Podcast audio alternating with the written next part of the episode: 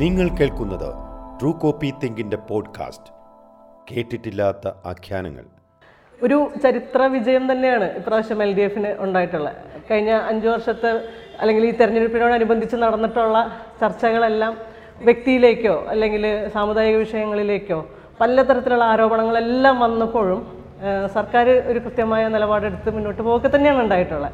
ഇതിനൊരു നമ്മുടെ നടത്തിയ ഒരു സർവേനകത്തും വെളിപ്പെട്ട ഒരു സംഗതി എന്താണെന്ന് വെച്ചാൽ അറുപത്തൊന്ന് ശതമാനം ആളുകളും രാഷ്ട്രീയ വോട്ട് തന്നെയാണ് ചെയ്തിരിക്കുന്നത് എന്നുള്ളൊരു കണ്ടെത്തലുണ്ടായിരുന്നു. അതിനെ സാധൂകരിക്കുന്ന വിധത്തിലാണ് വന്നിട്ടുള്ള റിസൾട്ട് എന്ന് പറയുന്നത്. അപ്പോൾ ഈ രാഷ്ട്രീയ വോട്ടിലേക്ക് ജനങ്ങളെ നയിച്ച അല്ലെങ്കിൽ ഈ എൽ ഡി എഫിന് ഉണ്ടായിട്ടുള്ള ഒരു ആധികാരികമായിട്ടുള്ള ഭരണ തുടർച്ചയിലേക്ക് നയിച്ച രാഷ്ട്രീയ കാരണങ്ങൾ എന്തായിരിക്കാം? എന്നാ തോന്നുന്നത്. എനിക്ക് തോന്നുന്നത് ഇത് കഴിഞ്ഞ ഈ പറഞ്ഞ നാൽപ്പത്തിനാല് വർഷത്തിനിടയ്ക്ക് ആദ്യമായി തുടർഭരണം സാധ്യമായിരിക്കുക ഓരോ കാലത്തും ഓരോ പുതിയ സർക്കാരുകൾ വരുമ്പോഴും ഈ ജാതി മത സംഘടനകൾ അവർക്ക് ഒത്തിരി അവകാശവാദങ്ങൾ ഈ തെരഞ്ഞെടുപ്പിൽ ആർക്കും ഈ ഭരണത്തിന് കാരണക്കാരായി എന്നോ അല്ലെങ്കിൽ അതിൽ സഹായകരമായി പ്രവർത്തിച്ചു എന്നോ അവകാശപ്പെടാൻ ആർക്കും പറ്റാത്ത തെരഞ്ഞെടുപ്പാണ്. അത് കൃത്യമായി തെളിയിക്കുന്ന രാഷ്ട്രീയ വിധി കേരളത്തിൽ ഉണ്ടായി എന്നുള്ളതാണ് ഈ തെരഞ്ഞെടുപ്പിന്റെ ഏറ്റവും പോസിറ്റീവായ വശം എന്ന് തന്നെ എനിക്ക് തോന്നുന്നത്.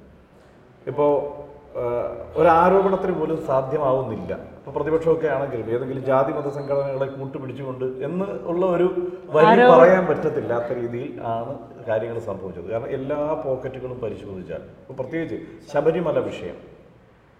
ഈ തെരഞ്ഞെടുപ്പിൽ ഏറ്റവും അധികം ഇപ്പോൾ നമ്മൾ കേരളത്തിലുടനീളം സഞ്ചരിക്കുമ്പോൾ പ്രതിപക്ഷത്തിന്റെ അതായത് ബി ജെ പി അടക്കം ഉള്ള പ്രതിപക്ഷ പാർട്ടികളുടെ പ്രധാനപ്പെട്ട പ്രചാരണ വിഷയം ശബരിമല തന്നെയായിരുന്നു.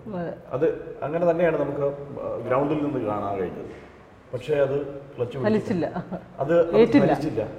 അതിനെ പരാജയപ്പെടുത്തിയത് കേവലം സർക്കാരിന്റെ ഈ എന്താണ് ക്ഷേമ പരിപാടികൾ മാത്രമാണെന്ന് ഞാൻ കരുതുന്നില്ല. അതിനപ്പുറത്തുള്ള പൊളിറ്റിക്കൽ വോട്ടിംഗ് സംഭവിച്ചിട്ടുണ്ട് ഈ തെരഞ്ഞെടുപ്പിൽ. അതുകൊണ്ട് തന്നെയാണ് ആ ഒരു വിജയം ഉണ്ടായത്. അത് ശബരിമല വിഷയം മാത്രമല്ല അതിന് ഇനി ഇപ്പോൾ ആ നിലയ്ക്കുള്ള വിഷയങ്ങൾ മാറ്റി നിർത്തി കഴിഞ്ഞാൽ സർക്കാരിനെതിരെ ഉയർന്നു വന്ന ആരോപണങ്ങൾ ഇപ്പോൾ സ്പ്രിംഗ്ലർ മുതൽ ആഴക്കട കടൽ മത്സ്യബന്ധനം അതുപോലെ ലൈഫ് സ്വർണക്കടത്ത് ഇങ്ങനെയൊക്കെ ഒത്തിരി പ്രശ്നങ്ങൾ വന്നു. പക്ഷേ ഇത് കേരളത്തിലെ മുഴുവൻ ആൾക്കാരെയും ബാധിക്കുന്ന അല്ലെങ്കിൽ കേരളത്തിന്റെ ഒരു പ്രശ്നമായി കൊണ്ടുവരാൻ പറ്റുന്ന ഒരു വിഷയവും ആ നിലയ്ക്ക് പ്രതിപക്ഷത്തിന് ഉയർത്തിക്കാട്ടാൻ കഴിഞ്ഞില്ല. മാത്രമല്ല ഇത് ഒരു ഒരു അവിശ്വസിക്കാൻ എന്തൊക്കെയോ ഉണ്ട് എന്ന് തോന്നിക്കുന്ന രീതിയിലാണ് ഈ ആരോപണങ്ങളെല്ലാം അവതരിപ്പിക്കപ്പെട്ടത്. പ്രതിപക്ഷത്തിന്റെ ഒരു പോരായ്മ അതിലായിരുന്നു. അപ്പം ഇതിനെല്ലാം അതിജീവിച്ചുകൊണ്ട് പ്രത്യേകിച്ച് ഒരു ജാതി മത സംഘടനകളുടെ ഒന്നും പിന്തുണ എന്ന് നമുക്ക് ആരോപിക്കാൻ കഴിയാത്ത വണ്ണം നേടിയ വിജയം എന്ന നിലയ്ക്ക് അതിനെ രാഷ്ട്രീയ വിജയമായി തന്നെ കാണാം ഇന്നത്തെ പത്രങ്ങൾ എടുത്ത് നോക്കിക്കഴിഞ്ഞാലേ ഈ പറയുന്ന സംഭവത്തിനെ അനുകൂലിക്കുന്ന വിധത്തിലുള്ള റിപ്പോർട്ടിംഗ് തന്നെയാണ് കാണാൻ പറ്റുക. കാര്യം പിണറായി വിജയൻ എന്ന് പറഞ്ഞ ഒറ്റ വ്യക്തിയിലേക്ക് കോൺസെൻട്രേഷൻ പോയിട്ടുണ്ട് എന്ന് അതിന്റെ ഒരു ഡിസ്പ്ലേയിൽ വ്യാഖ്യാനിക്കാമെങ്കിൽ പോലും ഉള്ളിലേക്ക് വരുന്ന സമയത്ത് ഇതൊരു ടീം വർക്കിന്റെ വിജയമായിട്ട് പറയാവുന്ന രീതിയിൽ തന്നെയാണ് ഈ പറഞ്ഞ പോലെ സാമുദായിക ആരോപണങ്ങൾ ഇല്ല. അല്ലെങ്കിൽ ഇലക്ഷൻ കഴിഞ്ഞ് കഴിഞ്ഞ് കഴിഞ്ഞാൽ അവിടെ വോട്ട് ഇവിടെ വോട്ട് മറിച്ചു എന്നൊക്കെയുള്ള ചർച്ചകളൊക്കെ പത്രങ്ങളെടുത്ത് ഹൈലൈറ്റ് ചെയ്യാറുണ്ട്. പക്ഷേ ഒരു പത്രത്തിലും ആ രീതിയിലല്ല പോയേക്കുന്നത് തോന്നുന്നത് ഇതുവരെ ഇലക്ഷൻ അനാലിസിസ് ഒക്കെ പോയിക്കൊണ്ടിരിക്കുന്നത് ഒരു സംഭവം ഇതാണ്. ഈ ഈ ജാതി മത സമുദായിക വിഭാഗങ്ങളുടെ പാറ്റേൺ അനുസരിച്ചിട്ടാണ് വോട്ടിംഗ് നടക്കുന്നത് എന്നുള്ളൊരു പൊതു അനാലിസിസ് ആണ് നമ്മൾ പൊതുവെ ഉണ്ടാവാറ്. പക്ഷെ ഇത്തവണ ഒരു പൊളിറ്റിക്കൽ ആയിട്ടുള്ള അനാലിസിസിലാണ് ഇപ്പോൾ ഈ മീഡിയാസിൽ പറഞ്ഞ പോലെ മനല പറഞ്ഞ പോലെ ഉണ്ടായിരിക്കുന്നത്. ഇപ്പോൾ നമ്മൾ നോക്കിക്കഴിഞ്ഞാൽ മലയാളിയുടെ ഒരു ഒരു പൊളിറ്റിക്കൽ ഐഡന്റിറ്റിയെ വെല്ലുവിളിക്കുന്ന തരത്തിലുള്ള രണ്ട് ഫോഴ്സസ് ആയിരുന്നു ഇപ്പോൾ ഉണ്ടായിരുന്നത്. ഒന്ന് ബി ജെ പിയും യു ഡി എഫും. ഒരു ഒരു തരത്തിലുള്ള ഒരു മലയാളിയെ തികച്ചും രാഷ്ട്രീയവൽക്കരിക്കുകയും വർഗീയവൽക്കരിക്കുകയൊക്കെ ചെയ്തേക്കുന്ന ഒരു ക്യാമ്പയിൻ സ്ട്രാറ്റജിയാണ് ഈ- ഈ ഇലക്ഷനിൽ ഉണ്ടായിരുന്നത്. പക്ഷേ നേരെ മറിച്ച് എൽ ഡി എഫ് ആകട്ടെ അത് ഈ ക്ഷേമ കാര്യത്തിലൊക്കെ ക്ഷേമ പദ്ധതികളെ കുറിച്ചിട്ടൊക്കെ വെൽഫെയർ പൊളിറ്റിക്സിനെ കുറിച്ചിട്ടൊക്കെ അഭിപ്രായ വ്യത്യാസമുള്ള ആളാണ് ഞാൻ. പലരും അഭിപ്രായ അഭിപ്രായ വ്യത്യാസം ഒക്കെ ഉണ്ട്. എങ്കിൽ പോലും ജനങ്ങളുടെ പക്ഷത്ത് നിന്ന് നോക്കുമ്പോൾ അത് കൃത്യമായിട്ട് ജനകീയമായിട്ടുള്ള ഒരു അജണ്ട മുന്നോട്ട് വെച്ച് അതിനെ രാഷ്ട്രീയമായിട്ട് കൺവെർട്ട് ചെയ്ത് ആ രാഷ്ട്രീയത്തെ ഈ ഇപ്പറയുള്ള ഈ ബി ജെ പിയും യു ഡി എഫും മുന്നോട്ട് വെച്ചേക്കണ മുന്നോട്ട് വയ്ക്കുന്ന വർഗീയവും സാമുദായികവുമായിട്ടുള്ള അജണ്ടയെ സെറ്റ് ചെയ്ത അജണ്ടയെ തകർക്കുന്ന രീതിയിൽ ഒരു ജനപക്ഷത്തു നിന്നുകൊണ്ടുള്ള ഒരു ഒരു പൊളിറ്റിക്കൽ ഫോഴ്സ് ആയിട്ട് എൽ ഡി എഫ് മാറുകയും അത് അതിലൂടെ നേടിയ വിജയമാണെന്നാണ്. അതുകൊണ്ടാണ് ഇത്രയും ഒരു ഒരു പ്രാധാന്യമുള്ളത്. തുടർ ഭരണത്തിന്റെ പ്രാധാന്യമോ അല്ലാതെ പിണറായി വിജയൻ ഏത് രീതിയിൽ പിണറായി വിജയൻ നേടിയിട്ടുള്ള വിജയം എന്നുള്ള രീതിയിൽ അപ്പുറം ഇതൊരു പൊളിറ്റിക്കൽ വിജയമാകുന്നത് എൽ ഡി എഫിന്റെ എൽ ഡി എഫ് കൃത്യ എൽ ഡി എഫിന് സാധ്യമായിട്ടുള്ള ഈ ഈ തരത്തിലുള്ള മുന്നേറ്റം വഴിയാണ്. പിന്നെ അതൊക്കെ പിണറായി വിജയന്റെ മാത്രം നേട്ടമാണ് എന്നുള്ളതും ഒരു തെറ്റായ വിശകലനമാണ് എനിക്ക് തോന്നുന്നത് ഇപ്പൊ ഇന്നിപ്പം മാധ്യമങ്ങളെല്ലാം എടുത്തു നോക്കിയാൽ പിണറായി വിജയനെ ഫോക്കസ് ചെയ്തിട്ടാണ്. ഫിഗർ മാത്രമാണ് പിണറായി വിജയനെ ഫോക്കസ് ചെയ്യുന്നത്. തീർച്ചയായും വളരെ പ്രധാനപ്പെട്ട ഒരു ഘടകം അതാണ്.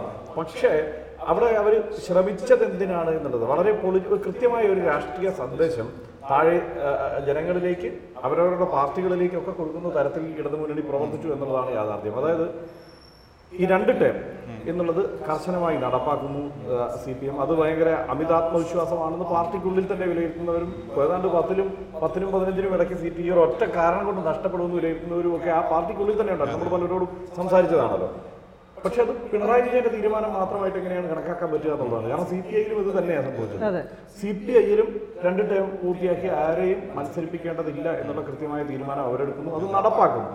അത് കൊടുക്കുന്ന ഒരു മെസ്സേജ് ഉണ്ട്. അതും ജനങ്ങൾ പോസിറ്റീവായി സ്വീകരിച്ചിട്ടുള്ളൂ അപ്പൊ കെ സുധാ ജി സുധാകരൻ മത്സരിക്കുന്നില്ല ഐസക് മത്സരിക്കുന്നില്ല എന്നൊക്കെയുള്ളത് നമ്മുടെ പ്രശ്നമായിരുന്നു. നമ്മളത് ചർച്ച ചെയ്തു. പക്ഷേ അതിനപ്പുറത്ത് താഴത്തിൽ ആളുകൾ ഇതിനെ മനസ്സിലാക്കിയത് മറ്റൊരു തരത്തിലാണെന്നാണ് എനിക്ക് തോന്നുന്നത്. അതായത് ഒരു തലമുറ മാറ്റത്തിന് ഇവർ തയ്യാറാണ്. ഏതെങ്കിലും ചില നേതാക്കളിൽ കെട്ടിപ്പിടിച്ച് കിടക്കുന്ന ഒരു സംവിധാനം ആയിരിക്കില്ല ഇപ്പം ബംഗാളിൽ പറ്റിയതുപോലെ ബംഗാളിൽ എൺപത് വയസ്സ് കഴിഞ്ഞ നേതാവ് കഴിഞ്ഞാൽ പിന്നെ ഒരു ചെറുപ്പക്കാരന്റെ നേതാവ് ഇടതുപക്ഷത്തിന് അവിടെ ഇല്ല എന്നുള്ള പ്രശ്നമുണ്ട്. തുടർച്ചയായി അവർക്ക് തുടർഭരണം കിട്ടി. പക്ഷേ ആ ഭരണം കിട്ടിയപ്പോഴെല്ലാം തുടർച്ചയായി തെരഞ്ഞെടുക്കപ്പെട്ടതും ഭരിച്ചതും ഒക്കെ ഒരേ നേതാക്കളാണെന്നുള്ള പ്രശ്നമുണ്ട്. ഈ പ്രശ്നം അവർക്ക് തിരിച്ചറിഞ്ഞുകൊണ്ട് അതിനെയെല്ലാം മാറ്റുന്ന ഒരു സമീപനം സ്വീകരിച്ചു. ഈ മാറ്റം ജനം ഉൾക്കൊണ്ടു. കാരണം രണ്ട് കാര്യമുണ്ട്. ഒന്ന് ഇടതു മുന്നണി ഈ പുതുമുഖങ്ങളെ അവതരിപ്പിക്കുന്നു. യു ഡി എഫും ധാരാളം പുതുമുഖങ്ങളെ അവതരിപ്പിക്കുന്നു. യു ഡി എഫും അ- അതിനോട് കോൺട്രിബ്യൂട്ട് ചെയ്യുന്ന ഒരു ചെറിയ കണക്ക് പറയാം. അതായത് അമ്പത്തിയാറ് പുതുമുഖങ്ങളാണ് എൽ ഡി എഫിൽ മത്സരിച്ചത്. അതിനകത്ത് മുപ്പത്തി ഒൻപത് പേരും ജയിച്ചു. മറിച്ച് യു ഡി എഫിൽ വന്നപ്പോൾ അറുപത്തിരണ്ട് പേര് മത്സരിക്കുകയും പക്ഷെ അതിനകത്ത് ആറ് പേര് മാത്രമേ ജയിച്ചിട്ടുള്ളൂ അല്ല ഞാൻ സത്യമായിട്ടും വിചാരിച്ചത് ഈ മണ്ഡലങ്ങളിലൂടെ ഇങ്ങനെ ഒരു വലിയ തരംഗമുണ്ട് എന്നുള്ളത് നമുക്ക് ഒറ്റയടിക്ക് വിലയിരുത്താനൊന്നും പറ്റിയിട്ടില്ല. പക്ഷേ ഞാൻ കരുതിയ ഒരു കാര്യം ചെറിയ ഭൂരിപക്ഷത്തിന് ഇടതു മുന്നണി ഒരുപക്ഷെ അധികാരത്തിൽ വരും. ശക്തമായ മത്സരം ഏതാണ്ട് ഇരുപത് മണ്ഡലങ്ങളിൽ എൽ ഡി എഫിന്റെ സിറ്റിംഗ് മണ്ഡലങ്ങളിൽ കാഴ്ചവെക്കാൻ കഴിയുന്ന യുവ നേതാക്കളെ പുതുമുഖങ്ങളെ അവതരിപ്പിക്കാൻ യു ഡി എഫിന് പറ്റിയിട്ടുണ്ട് എന്നൊക്കെ തന്നെയാണ് നമ്മൾ വിലയിരുത്തിയത്. അപ്പോൾ നമ്മൾ കണ്ടത് ഈ സിറ്റിംഗ് മണ്ഡലങ്ങളിലെ യു ഡി എഫിന്റെ പുതുമുഖങ്ങളുടെ ഒരു പ്രചാരണ കോലാഹലമാണെങ്കിൽ അതിനപ്പുറത്ത് ഈ എൽ ഡി എഫിലും ഇത്രയധികം പുതുമുഖങ്ങൾ ഉണ്ടോ എന്നുള്ളത് വലിയ ചർച്ചയായി ആ ആയില്ല. ചർച്ച ചെയ്യപ്പെടില്ല. യു ഡി എഫിന്റെ ലിസ്റ്റ് മനോഹരമാണെന്നുള്ള രീതിയിൽ നമ്മൾ തന്നെ ചർച്ച ചെയ്യാൻ ചെയ്തിട്ടുണ്ട്. ഈ നമുക്കറിയില്ലെങ്കിൽ ഇപ്പോൾ ഒരു പൊളിറ്റിക്കൽ മെസ്സേജ് അവരുടെ പാർട്ടി അണികൾക്കും ആ ഈ മലയാളി പൊതുവെ ഈ രാഷ്ട്രീയ നിരീക്ഷണം വളരെ കൃത്യമായി നടത്തുന്നവരാണല്ലോ. അവർക്കെല്ലാം കൊടുത്തത് എന്താണെന്ന് വെച്ച് കഴിഞ്ഞാൽ ഇടതു മുന്നണി പരിഗണിച്ചിരിക്കുന്നത് എല്ലാം കുറെ യുവാക്കളെ അല്ല പുതുമുഖങ്ങൾ എന്ന് പറയുമ്പോൾ അത് യുവാക്കൾ മാത്രമല്ല. കുറെ കാലമായിട്ടും ഈ ഇലക്ട്രൽ പൊളിറ്റിക്സിൽ പ്രത്യേകിച്ച് പെർഫോം ചെയ്യാനൊന്നും കഴിയാതിരുന്ന അവസരം കിട്ടാതിരുന്ന മുതിർന്ന നേതാക്കളെ പൊന്നാനിയിൽ നന്ദകുമാറിനെ അവതരിപ്പിക്കുന്നതും മമ്മിക്കുട്ടിയെ അവതരിപ്പിക്കുന്നതും ഒക്കെ അങ്ങനെയുള്ള തീരുമാനമായിരുന്നു. അവരും വലിയ ഭൂരിപക്ഷത്തിൽ തന്നെ ജയിച്ചു. അപ്പൊ ഈ മാറ്റം അതുകൊണ്ട് പാർട്ടിക്കുള്ളിൽ ഇപ്പോൾ സുധാകരനെ മാറ്റി നിർത്തി എന്തിനാണ് മുതിർന്ന നേതാവിനെ മാറ്റി നിർത്തിയെന്ന് ചോദിക്കുമ്പോഴും പാർട്ടി പ്രവർത്തകർക്കുള്ളിൽ ഒരു ഉത്തരം ഉണ്ടായിരുന്നു. അത് നമ്മൾ അറിഞ്ഞില്ല. കാരണം അവസരം കൊടുത്തിട്ടില്ലേ മുതിർന്ന അതുപോലെ ഒരു പൊതു പൊതുധാരണയെ പൊളിച്ച വിജയമാണ് തൃശ്ശൂരിലേത് ഇപ്പൊ നമ്മളടക്കം വിചാരിക്കും ഇപ്പൊ സുനിൽകുമാറിനെ എന്തുകൊണ്ട് മാറ്റി എന്നുള്ളത് നമ്മുടെ ഉള്ളിലൊക്കെ ഒരു ചോദ്യമാണ്. ഇപ്പൊ സുനിൽകുമാറാണ് എന്ത് എന്തോ എന്തുതന്നെയായാലും പി ബാലേന്ദ്രനേക്കാളും ജനസമ്മതനായിട്ടുള്ള ഒരാൾ. പി ബാലേന്ദ്രൻ ഒരു പൊതുവെ ഒരു അത്ര ഒരു അറിയപ്പെടുന്ന അറി- തരത്ത് മാത്രമല്ല ഒരു ഒതുങ്ങിയ ടൈപ്പുള്ള ഒരു നേതാവാണ്. ഒരു രാഷ്ട്രീയ പ്രവർത്തകനാണ്. അപ്പോൾ പി പി പി ബാലേന്ദ്രൻ മൂന്നാം സ്ഥാനത്ത് വരുന്നൊക്കെയായിരുന്നു സർവേകളിൽ പൊതുവെ ഉള്ള പ്രവചനം ഉണ്ടായിരുന്നു പക്ഷേ പി ബാലചന്ദ്രൻ അവിടെ വിജയിക്കുകയാണ്. ചെറിയൊരു ഭൂരിപക്ഷത്തിനായാലും വിജയിക്കുകയാണ് ശക്തമായിട്ടുള്ള ഒരു മത്സരത്തിലൂടെ. അപ്പോൾ അത് ഈ പറഞ്ഞതിനോട് ചേർത്ത് വായിക്കാവുന്ന സാധനമാണ്. മാത്രമല്ല അത് ആ ആ തെരഞ്ഞെടുപ്പ് വിജയം ഒരു ഉറപ്പായിട്ടും അത് ഇ എസ് സുനിൽകുമാറിന് കൂടി അവകാശപ്പെട്ടതാണ്. കാരണം അവിടെ കേന്ദ്രീകരിച്ച് പോസ്റ്റർ ഒട്ടിക്കാനൊക്കെ അദ്ദേഹം നേരെ പൊതുവെ കേരളത്തിൽ വലിയ വിമർശനത്തിന് ഇടയാക്കിയ ഒരു വിഷയം വി എസ് സുനിൽകുമാറിനെതിരെ ഉയർന്നത് പൂരത്തിന് അനുകൂലമായ നിലപാടെടുത്ത് ശക്തമായി പറഞ്ഞതാണ്. പക്ഷേ തന്ത്രപരമായ നിലപാടായിരുന്നു തൃശ്ശൂരിൽ. ആ സുനിലിന്റെ തന്ത്രപരമായ നിലപാടടക്കം അവിടുത്തെ ഈ പരിമിതമായ വോട്ടിന്റെ വിജയത്തിൽ. വലിയ ഘടകമായിട്ടുണ്ടെന്നുള്ള സംശയം. കാരണം ചിത്രത്തിൽ മാൽസി ഉണ്ടായിരുന്നില്ല. കേരളത്തിൽ കേരളം നോക്കുമ്പോൾ തൃശ്ശൂരിൽ ഉണ്ടായിരുന്നു അതുകൊണ്ടാണല്ലോ ജയിച്ചത്. പക്ഷെ കേരളം മുഴുവൻ നോക്കുമ്പോൾ മാൽസി ഇല്ല ചിത്രത്തിൽ. അവിടെ ചിത്രത്തിൽ ഉണ്ടായിരുന്നത് പത്മജയും സുരേഷ് ഗോപി പിന്നെ സുരേഷ് ഗോപിയുടെ പ്രചാരണ കോലാഹലങ്ങൾ ഇതെല്ലാം കൂടെ വന്നു കഴിഞ്ഞപ്പോ ബാൽസി ചിത്രത്തിലില്ലായിരുന്നു പക്ഷെ അവിടെ ജനം തീരുമാനിച്ചത് മറ്റൊന്നായിരുന്നു എന്നുള്ളതല്ലേ? അത് ഈ രാഷ്ട്രീയമായിട്ടുള്ള വോട്ടിങ്ങിന്റെ ഏറ്റവും പ്രധാനപ്പെട്ട മറ്റൊരു കൗതുകകരമായിട്ടുള്ള ഒരു സംഗതി ചർച്ച ചെയ്യേണ്ടത്. യു ഡി എഫിനകത്ത് പരാജയപ്പെട്ട യുവനിരയുണ്ടല്ലോ. അതായത് ശബരിനാഥ് വി ടി ബൽറാം പിന്നെ പി കെ ഫിറോസ് അവരുടെയൊക്കെ പരാജയവും അവർ മുന്നോട്ട് വെച്ച രാഷ്ട്രീയത്തിനെ എത്രത്തോളം തിരിച്ചടിച്ചു എന്നുള്ളതും കൂടെ നമ്മൾ ചർച്ച ചെയ്യാമെന്ന് തോന്നുന്നു. എന്തുകൊണ്ടായിരിക്കാം ഈ യുവതുർക്കികൾ ഇങ്ങനെ പരാജയപ്പെട്ടു അല്ല അവരുടെ ഒരു അവർ യു ഡി എഫിൽ ഈ യുവ നേതാക്കൾ ആവർത്തിച്ച് പറഞ്ഞുകൊണ്ട് ഷാഫി പറമ്പിന്റെ നേതൃത്വത്തിൽ ഈ സ്ഥാനാർത്ഥി നിർണയമൊക്കെ നടക്കുന്നതിന് തൊട്ട് മുമ്പ് അവർ പറഞ്ഞ ഒരു കാര്യമുണ്ട്. നിങ്ങൾ യുവാക്കൾക്ക് സീറ്റ് തരൂ. ഞങ്ങളൊരു സീറ്റ് യു എൽ ഡി എഫിന്റെ സിറ്റിംഗ് സീറ്റുകൾ പിടിച്ചെടുത്ത് എത്ര പേരുണ്ട് ഞങ്ങൾ പിന്നീട് വിട്ടുകൊടുക്കാതെ അത് കൈവശം വച്ചിരിക്കുന്നവർ ഉദാഹരണം പറഞ്ഞു. ഇപ്പോൾ അത് വി ഡി സതീശന്റെ പറവൂര് മുതൽ ഇങ്ങോട്ട് നോക്കിയാൽ ഷാഫി പറമ്പലിന്റെ പാലക്കാട് തൃത്താല അരുവിക്കര ഇങ്ങനെ കുറെ മണ്ഡലങ്ങളുടെ കാര്യത്തിൽ അത് വസ്തുതയാണ്. കാരണം ആ നിലയ്ക്ക് അവർ ഈ കുറേ ചെറുപ്പക്കാർ ഇങ്ങനെ പുതിയ സീറ്റുകളൊക്കെ പിടിച്ചെടുക്കുന്നു. അവർ പിന്നീട് അത് വിട്ടുകൊടുക്കാതെ കൈവശം വെക്കാൻ പ്രാപ്തിയുള്ളവരാകുന്നു ഈ പുതിയ ആളുകൾ അതായത് ഇവർ പറഞ്ഞ ഈ ചെറുപ്പക്കാർ എന്ന് പറയുന്നത് കഴിഞ്ഞ പത്ത് വർഷമായിട്ടുള്ളവരൊക്കെയാണ് ഇപ്പം ബൽറാമിന്റെ കാര്യം ഉദാഹരണത്തിന് എടുത്താൽ ബൽറാമിന്റെ ഒരു സ്ട്രാറ്റജി എന്ന് പറയുന്നത് എന്താണ്? ഒരു ആരോടും ഏതറ്റം വരെയും എന്തും പറയാൻ പറയുന്ന ഒരു ഒരു ഒരു തന്ത്രം. അതൊരു തന്ത്രമായി തന്നെ എടുത്ത് പ്രയോഗിക്കുക സോഷ്യൽ മീഡിയയിലൊക്കെ എക്സ്ട്രീം ആയിട്ടുള്ള പണി നടത്തുകയൊക്കെ ചെയ്തു. അത് തന്നെയാണ് ബാലരാമന് വിനയായത് ഫലത്തിൽ ഏറ്റവും ഒടുവിൽ. എ കെ ജിക്ക് എതിരായ സി പി ഐ എം തൃത്താലയിൽ ഒറ്റക്കെട്ടായി എണ്ണയിട്ട യന്ത്രം പോലെ പ്രവർത്തിച്ച് ആണ് ഈ വിജയം നേടിയിട്ടുള്ളത്. ആ വിജയത്തിന്റെ അടിസ്ഥാന കാരണം അതിന് പ്രേരകമായത് ബൽറാമിന്റെ നിലപാടുകൾ കൂടിയാണ്. സി പി ഐ എമ്മിന്റെ ഉറച്ച മണ്ഡലമായിരുന്നു തൃത്താല. അവിടുത്തെ പഞ്ചായത്തുകളിൽ വലിയ നേട്ടമായിരുന്നു പക്ഷേ പഞ്ചായത്ത് കഴിഞ്ഞ തദ്ദേശ തെരഞ്ഞെടുപ്പിൽ ബാക്കി എല്ലായിടത്തും തോറ്റപ്പോൾ ബൽറാം അവിടെ നിന്ന് അവിടുത്തെ മൂന്ന് പഞ്ചായത്തുകളിൽ നേട്ടമുണ്ടാക്കിയ ആളുമാണ്. പക്ഷേ ബൽറാം നേരിട്ട് മത്സരരംഗത്തേക്ക് ഇറങ്ങി കഴിഞ്ഞ് കഴിഞ്ഞപ്പോൾ ഈ ബൽറാം കഴിഞ്ഞ അഞ്ചു വർഷമായി എടുത്തു പ്രയോഗിച്ച എ കെ ജിക്കെതിരായ പരാമർശങ്ങൾ അടക്കമുള്ള സാധനങ്ങൾ തിരിച്ചടിയായി. അത് വലിയ ദോഷം ചെയ്തു. മാത്രമല്ല ഈ അടിസ്ഥാനമില്ലാത്ത ആരോപണങ്ങൾ ഉന്നയിക്കാൻ ഇപ്പം ഹർഷപരിനാഥനായാലും ഹർഷബരിനാഥനായാലും ഇവരൊക്കെ ഫിറോസ് ആയാലും. ഒക്കെ ഒരടിസ്ഥാനവും ഇല്ലാത്ത ആരോപണങ്ങളൊക്കെ ഇങ്ങനെ പറഞ്ഞുകൊണ്ടേ അതെ, തന്നെയാണ് വലിയ ഈ പൊതു മുഖ്യധാര മാധ്യമങ്ങളിൽ വലിയ സ്വീകാര്യതയും അതിന് സ്വീകരണവും ഒക്കെ കിട്ടി. അത് സർക്കാരിനെതിരായ ആരോപണങ്ങളായതുകൊണ്ട് അങ്ങനെ ആഘോഷിച്ചു കൊണ്ടുപോയി. പക്ഷേ അതൊക്കെ തിരിച്ചടിയായി എന്നത് അത് ഈ യു ഡി എഫിലെ പുതു പുതുതലമുറയ്ക്ക് ഈ ഈ കേരളത്തിന് വേണ്ട ഒരു രാഷ്ട്രീയത്തിനെ ഏറ്റെടുക്കുന്നതിൽ പരാജയപ്പെട്ടു എന്നാണ് തോന്നുന്നത്. ഇപ്പോൾ ഇപ്പോൾ സ്ഥാനാർത്ഥികളെ നോക്കുമ്പോൾ ചെറുപ്പക്കാരായുള്ള സ്ഥാനാർത്ഥികളൊന്നും രാഷ്ട്രീയമായിട്ടുള്ള വിഷയങ്ങളിലേക്ക് ഉയർന്നില്ല. ഞാൻ ഒരു ഉദാഹരണം ആഴത്തിൽ പറയാം. പോകുന്നില്ല. പോകുന്നില്ല. ഞാൻ എനിക്ക് വോട്ടുള്ള മണ്ഡലമാണ് കൈപ്പമംഗലം മണ്ഡലം. അവിടെ ശോഭാ സുബിൻ എന്ന് പറഞ്ഞ ഒരു യുവ നേതാവാണ് മത്സരിക്കുന്നത് സി പി ഐക്കെതിരെ.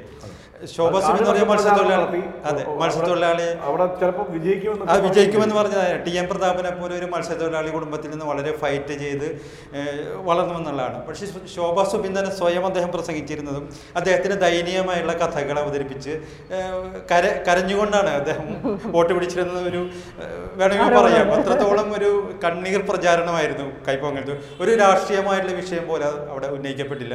ബി ജെ പിക്കൊക്കെ ഭയങ്കരമായിട്ടുള്ള കൊടുക്കൽ വാങ്ങലുകൾ നടക്കുന്ന ഒരു മണ്ഡലമാണ് കൈപ്പൊങ്ങലം. അപ്പോൾ അതിലേക്കൊന്നും പോകാതെ വളരെ കണ്ണീർ കഥകളുമായിട്ടൊക്കെ അത് ഞാൻ ഒരു ഉദാഹരണമായിട്ട് പറയുകയാണ് അതുപോലെ തന്നെ യു ഡി എഫ് അവതരി അവതരിപ്പിച്ച പ്രത്യേകിച്ച് കോൺഗ്രസിൽ വന്ന വന്നിട്ടുള്ള ചെറുപ്പക്കാരായുള്ള സ്ഥാനാർത്ഥികൾ മുഴുവൻ രാഷ്ട്രീയമായിട്ട് പരാജയമായിരുന്നു എന്നാണ് ഇപ്പോൾ കായംകുളത്തെ ഒരു മത്സരം. ഹരിതാബാബുവിന്റെ ആ ഇഷ്യൂ വരുമ്പോൾ ഒരു ഒരു കറ കറന്ന് അതെ അതെ. ഞാൻ ഞാൻ എനിക്ക് ഭയങ്കരമായിട്ടൊരു ആവശ്യം തോന്നിയിരുന്നു കായംകുളത്തെ മത്സരത്തിൽ അപ്പോൾ ഒരു പാൽ സൊസൈറ്റിയിൽ ജോലി ചെയ്യുന്ന ഒരു പെൺകുട്ടി എന്നുള്ള രീതിയിൽ അവതരിപ്പിക്കുമ്പോൾ യഥാർത്ഥത്തിൽ ഉയർന്നു വരേണ്ട ഒരു രാഷ്ട്രീയമാണ് അവിടെ ഇല്ലാതായി പോകുന്നത്. മൊത്തത്തിൽ യു ഡി എഫിന് രാഷ്ട്രീയം പറയാൻ പറ്റിയില്ല എന്നുള്ളതാണ്. കാരണം പ്രചാരണ രംഗത്തേക്ക് ഇറങ്ങി കഴിയുമ്പോൾ ശബരിമലയൊക്കെയാണ് എളുപ്പമാണല്ലോ അത് പറയാൻ. അതെ. അതായത് വിശ്വാസം എന്നൊക്കെ പറഞ്ഞിട്ട് അത് മാത്രമല്ല ഈ ഇവിടെ നോക്കിക്കഴിഞ്ഞാൽ നമ്മുടെ വടക്കാഞ്ചേരിയിൽ നോക്കിക്കഴിഞ്ഞു കഴിഞ്ഞാൽ രാഷ്ട്രീയം പറഞ്ഞിട്ടുണ്ടല്ലോ അവിടെയും പ്രചാരണ രംഗത്ത് ഇറങ്ങിയത്. പ്രധാനമായിട്ടും അവിടെ മുന്നോട്ട് വെച്ചത് ഇപ്പൊ ലൈഫ് മിണ്ടിയിട്ടില്ല അല്ലക്കര അവിടെ. കാരണം അത് തിരിച്ചടിയാവുമെന്ന് മനസ്സിലായി. അതിനുശേഷം അവിടെ പക്ഷെ ആവർത്തിച്ച് പറഞ്ഞുകൊണ്ടിരുന്നത് അതിനെ അതിനെ മറികടക്കാൻ വേണ്ടിയിട്ടാണ് ഈ ശബരിമല ബില്ലും ഒക്കെ ആയിട്ട് കക്ഷി അത് അങ്ങേറ്റ അക്രമമായിരുന്നു. അതാണ് അതും പച്ച തൊട്ടില്ല എന്നുള്ളതാണ്. അതിനപ്പുറത്തുള്ള രാഷ്ട്രീയം തന്നെയാണ് അവിടെ നേരെ മറിച്ചാണ് എൽ ഡി എഫിലെ യൂത്ത് റെപ്രസെന്റേഷൻ പ്രവർത്തിച്ചത്. ഭയങ്കരമായിട്ടുള്ള പൊളിറ്റിക്കൽ ഐഡന്റിറ്റി എല്ലാവർക്കും ഉണ്ടായിരുന്നു എൽ ഡി എഫിന്റെ യുവനിരയ്ക്ക് മുഴുവനും ഈ പറഞ്ഞ പോലത്തുള്ള ഒരു രാഷ്ട്രീയമായിട്ടുള്ള ഒരു ഐഡന്റിറ്റിയിലേക്ക് അവർക്ക് വരാൻ പറ്റുക അതിനോടൊപ്പം തന്നെ ഇപ്രാവശ്യത്തെ റിസൾട്ടിനെ വിലയിരുത്തിക്കൊണ്ട് പലരും എഴുതി കണ്ട ഒരു വിഷയം എന്താണെന്ന് വെച്ചാൽ സ്ത്രീകൾ കൂടുതലായിട്ട് എൽ ഡി എഫിന്റെ കൂടെ നിന്നു എൽ ഡി എഫിന് വോട്ട് ചെയ്തു. ഇപ്പോൾ പൊതുവെ മീഡിയയൊക്കെ ആണെന്നുണ്ടെങ്കിലും അഭിപ്രായങ്ങൾ എടുക്കുക പൊതുവെ വീട്ടിലകത്തിരിക്കുന്ന അധികവും വീട്ടിലാണ് സ്ത്രീകൾ എന്നുള്ളതുകൊണ്ടാണ് അങ്ങനെ പറയുന്നത്.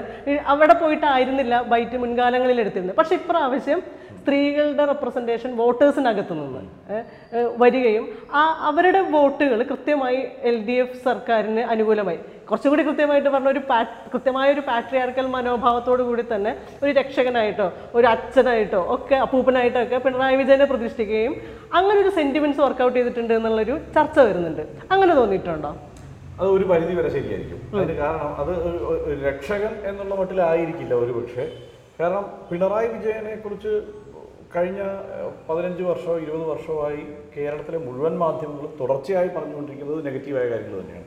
പോസിറ്റീവായ കാര്യങ്ങൾ എപ്പോഴെങ്കിലും എവിടെയെങ്കിലും പറഞ്ഞാൽ അതായത് കേരളത്തിന്റെ വൈദ്യുതി ക്ഷാമം കുറിച്ച് പറയുമ്പോൾ പിണറായി വിജയൻ മുഖ്യ മറ്റേ വൈദ്യുതി മന്ത്രി ആയിരുന്ന കാലത്ത് ചില കാര്യങ്ങൾ പറയുന്നത് ഒഴിച്ചാൽ പിണറായി വിജയൻ എന്ന് പറയുന്നത് എല്ലാ എന്താണ് ഒരു രൂപമായി തന്നെയാണ് മാധ്യമങ്ങൾ മാധ്യമങ്ങൾ കൊടുത്തത് അതങ്ങനെ തന്നെയാണ് ഈ വീട്ടമ്മമാരും വീട്ടുകാരും ഒക്കെ ആളുകൾ പൊതുവേ ജനങ്ങൾ വീട്ടമ്മമാർക്ക് പ്രത്യേകിച്ച് എടുത്ത് പറയണമെന്ന് എനിക്കറിയില്ല പക്ഷെ പൊതുവെ ആളുകൾ ആ അതിലേക്കാണ് ഉൾക്കൊണ്ടിരുന്നത്. അതിൽ അതിന് ഈ കേരളത്തിലെ തുടർച്ചയായി വന്ന ദുരന്തങ്ങൾ അതിനെ ബ്രേക്ക് ചെയ്തു എന്നുള്ളതാണ്. കാരണം വാർത്താ സമ്മേളനങ്ങൾ അതിനകത്തൊരു വലിയ ഘടകമായി. കാരണം നേരിട്ട് പറയുകയാണല്ലോ. അപ്പോൾ പിണറായി വിജയൻ എന്നുള്ള വ്യക്തി കൂടിയാണ് അവിടെ വെളിപ്പെടുന്നത്. ഇത്തരം ഒരു സാഹചര്യം ഉണ്ടാകുമ്പോൾ പിന്നെ അതിന് ഇതിലൊരു ചോയ്സ് ഉണ്ടാകുന്നുണ്ട് കാരണം എല്ലാ ദിവസവും വൈകിട്ട് പിണറായി വിജയന്റെ വാർത്താ സമ്മേളനം ഉണ്ടെങ്കിൽ പന്ത്രണ്ട് മണിക്ക് രമേശ് ചെന്നിത്തലയുടെ വാർത്താ സമ്മേളനം ഉണ്ടായിരുന്നു. ഈ താരതമ്യ പഠനവും അവിടെ നടന്നിട്ടുണ്ട്. കാരണം ഈ മനുഷ്യ പ്രശ്നങ്ങളിൽ നിൽക്കുമ്പോൾ ആ പ്രശ്നങ്ങളെ കുറിച്ച് ചർച്ച ചെയ്യാതെ ആവശ്യമില്ലാതെ കുഴപ്പങ്ങൾ ഉണ്ടാക്കുന്ന ഒരു മനുഷ്യൻ എന്നുള്ള തോന്നൽ പക്ഷേ ഈ രാഷ്ട്രീയ വിജയത്തിനെ കുറിച്ച് നമ്മൾ പറയുമ്പോൾ അതിലൊരു അപകടം പിടിച്ച സംഗതിയാണ് നമ്മളിപ്പോ സംസാരിക്കുന്നത്. പിണറായി വിജയൻ എന്നൊരു വ്യക്തിയിലേക്ക് എത്രത്തോളം. കേന്ദ്രീകരിക്കാം. ഇനിയിപ്പോ മാത്രമല്ല അടുത്ത അഞ്ചു വർഷമാകുമ്പോൾ കുറേ കൂടി ഒരു ഹൈ കോൺഫിഡൻസോട് കൂടിയിട്ടാണ് ഈ ഭരണം ഉണ്ടാവാൻ പോകുന്നത്. അപ്പൊ ആ കോൺഫിഡൻസ് ആത്മവിശ്വാസം എന്നുള്ള ഘടകം പൊളിറ്റിക്കലായിട്ടും ഈ വ്യക്തി എന്നുള്ള രീതിയിലൊക്കെ ഏത് രീതിയിലാണ് ഈ സി പി എമ്മിൽ വർക്കൗട്ട് ചെയ്യുക എന്നുള്ളത് ഒരു ഒരു ചോദ്യമായിട്ട് ആണ് തുടർഭരണം എന്ന് പറയുമ്പോഴേ നമ്മുടെ ഇവിടുത്തെ ഒരു സാംസ്കാരിക അല്ലെങ്കിൽ ബുദ്ധിജീവി സോക്കോൾഡ് ഗ്രൂപ്പ് വിമർശിച്ചിരുന്ന ഒരു കാരണം തുടർഭരണം ഉണ്ടാവരുതെന്ന് പറയുന്നതിന്റെ ഒരു കാരണം പിണറായി വിജയൻ എന്ന് പറഞ്ഞ വ്യക്തിയിലേക്ക് ഇത് കേന്ദ്രീകരിക്കപ്പെടും എന്നുള്ള വ്യക്തി കേന്ദ്രീകൃതമായ വിഷയം വിമർശനമായിരുന്നു ആക്ച്വലി ഉണ്ടായിരുന്നത് അത് എത്രത്തോളം ഇനി അടുത്ത ടേമിൽ എങ്ങനെ പ്രതിഫലിക്കാനാണ് സാധ്യത? അങ്ങനെ തുടരുമോ എനിക്ക് തോന്നുന്നു ഈ ഒരു ജനാധിപത്യ സംവിധാനത്തിൽ എപ്പോഴും ഈ ക്രൗഡ് പുള്ളേഴ്സിന് വലിയ സ്ഥാനമുണ്ട്. ആ ഒരു ഒരു ജനാധിപ ഒരു രാഷ്ട്രീയ പാർട്ടി ജനാധിപത്യ സംവിധാനത്തിൽ പ്രവർത്തിക്കുന്ന രാഷ്ട്രീയ പാർട്ടി ക്രൗഡ് പുള്ളേഴ്സിനെ വെച്ച് തന്നെയാണ് മുന്നോട്ട് പോവുക.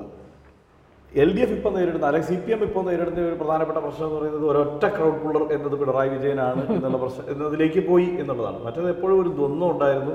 അത് കുറേയൊക്കെ പിന്നെ മാധ്യമങ്ങൾ ആ ദ്വന്ദ്വത്തെ പ്രോത്സാഹിപ്പിക്കുമായിരുന്നു. അങ്ങനെ രണ്ട് വിഭാഗത്തിന്റെ ഒരു റെപ്രസെന്റേഷൻ ആ നിലയ്ക്ക് വരും. അതിന്റെ ഏറ്റുമുട്ടലുണ്ടാവും അതുകൊണ്ട് രണ്ട് ക്രൗഡ് പുള്ളേഴ്സ് ആ രണ്ട് നിലയ്ക്ക് വളർന്നു വരും. ഇതൊക്കെ സംഭവിച്ചിരുന്നു. ആ വിഭാഗീയതയുണ്ടായിരുന്നു പക്ഷേ ഈ തെരഞ്ഞെടുപ്പിൽ സംഭവിച്ച അത് ഗുണമാണോ ദോഷമാണോ ചെയ്യാന്നുള്ളത് കാത്തിരുന്നു. ഒരു പ്രധാനപ്പെട്ട കാര്യം നേരിട്ട് പിണറായി വിജയൻ ഈ വിഭാഗീയത നുള്ളി എന്നുള്ളതാണ്. അത് വിഭാഗീയത പ്രവർത്തിക്കാൻ സാധ്യതയുള്ള മണ്ഡലങ്ങളിൽ നേരിട്ട് ആ വ്യക്തികളെ തന്നെ ആരാണ് ഇവിടെ വോട്ട് ചോർച്ചയ്ക്ക് കാരണമാകാൻ അത് സാധാരണ സി പി എം വോട്ട് ചോർച്ചയൊക്കെ കഴിഞ്ഞതിന് ശേഷമാണല്ലോ കമ്മീഷനെ?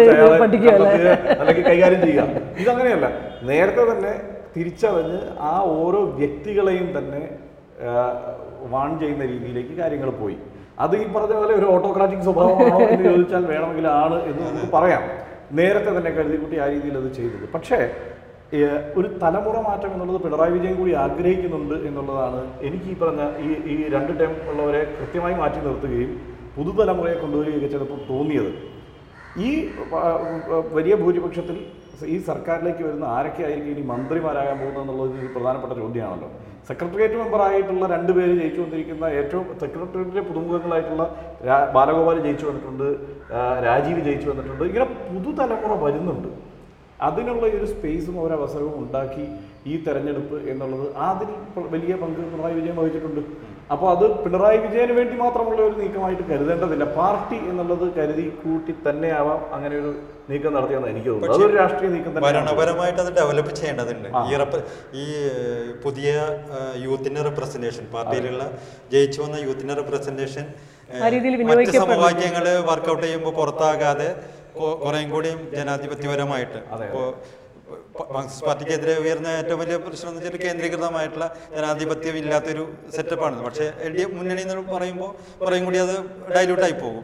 പക്ഷേ ഈ യൂത്ത് റെപ്രസെന്റേഷന് കൃത്യമായിട്ടുള്ള അർഹമായിട്ടുള്ള പ്രാ- പ്രാതിനിധ്യത്തോടു കൂടി ക- കർണാടക പറഞ്ഞതിന് അത് വളരെ കാര്യമുണ്ട്. കാരണം എന്താ വെച്ചാൽ എനിക്കിപ്പോൾ ഞാനത് അവതരിപ്പിച്ചപ്പോൾ എനിക്ക് പി രാജീവിന്റെയും ബാലഗോപാലിന്റെയും ബാലഗോപാലിന്റെയും പേരെ. പറയാൻ പറ്റുന്നുള്ളൂ. കാരണം സെക്രട്ടേറിയറ്റ് മെമ്പർമാരായതുകൊണ്ട് അത് ഉറപ്പാണ്. പക്ഷെ വേറെ നല്ല കഴിവുള്ള ഒത്തിരി ആളുകൾ സ്വാഭാവിക പേര്. പിന്നെ സ്ത്രീ പ്രാതിനിധ്യം ഏത് തരത്തിലായിരിക്കും മന്ത്രിസഭയിൽ ഉണ്ടാവുക ഉണ്ടാവും എന്നുള്ളത് ഉറപ്പാണ്. പക്ഷെ അതിന്റെ രീതി എന്തായിരിക്കും? അതെ സി പി എമ്മിനെ കുറിച്ച് പറയുമ്പോൾ സ്വാഭാവിക ചോയ്സുകളാണ് നമ്മുടെ ഉള്ളിൽ ആദ്യം വരെ പേരുകൾ അതെ, അതെ. അതിന് പുറത്തുള്ള പേരുകൾ ഇപ്പോൾ കോൺഗ്രസിനൊന്നും അങ്ങനെ പ്രശ്നമില്ല.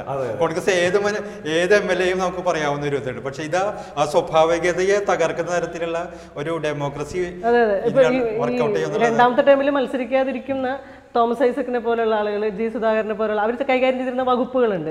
ഏറ്റവും എക്സലന്റ് ആയിട്ടുള്ള രീതിയിലുള്ള പെർഫോമൻസ് കാഴ്ച അതിന്റെയും കൂടിയാണ് ഈ വിജയം എന്ന് വേണമെങ്കിൽ നമുക്ക് വ്യാഖ്യാനിക്കാം. അത്ര ആ വകുപ്പുകളുടെയൊക്കെ. അപ്പൊ അതിനെ റീപ്ലേസ് ചെയ്യുന്ന അല്ലെങ്കിൽ അതിന് പകരം കൂടിയാണ് വിജയം. അതെ അതെ ഉറപ്പായിട്ടും അങ്ങനെ തന്നെയാണ്. അല്ല അത് തോമസ് ഐസക്കിലും ജി സുധാകരനും നമ്മൾ ഒതുക്കേണ്ടതില്ല. അതെ, അതെ. സുനിൽകുമാറിന്റെയും അതെ, മികച്ച മന്ത്രിമാർ. ആ നിലയ്ക്ക് ആ മന്ത്രിമാരുടെ അവരവരുടെ മേഖലകളിൽ അവർ നന്നായി പെർഫോം ചെയ്തിട്ടുണ്ട്.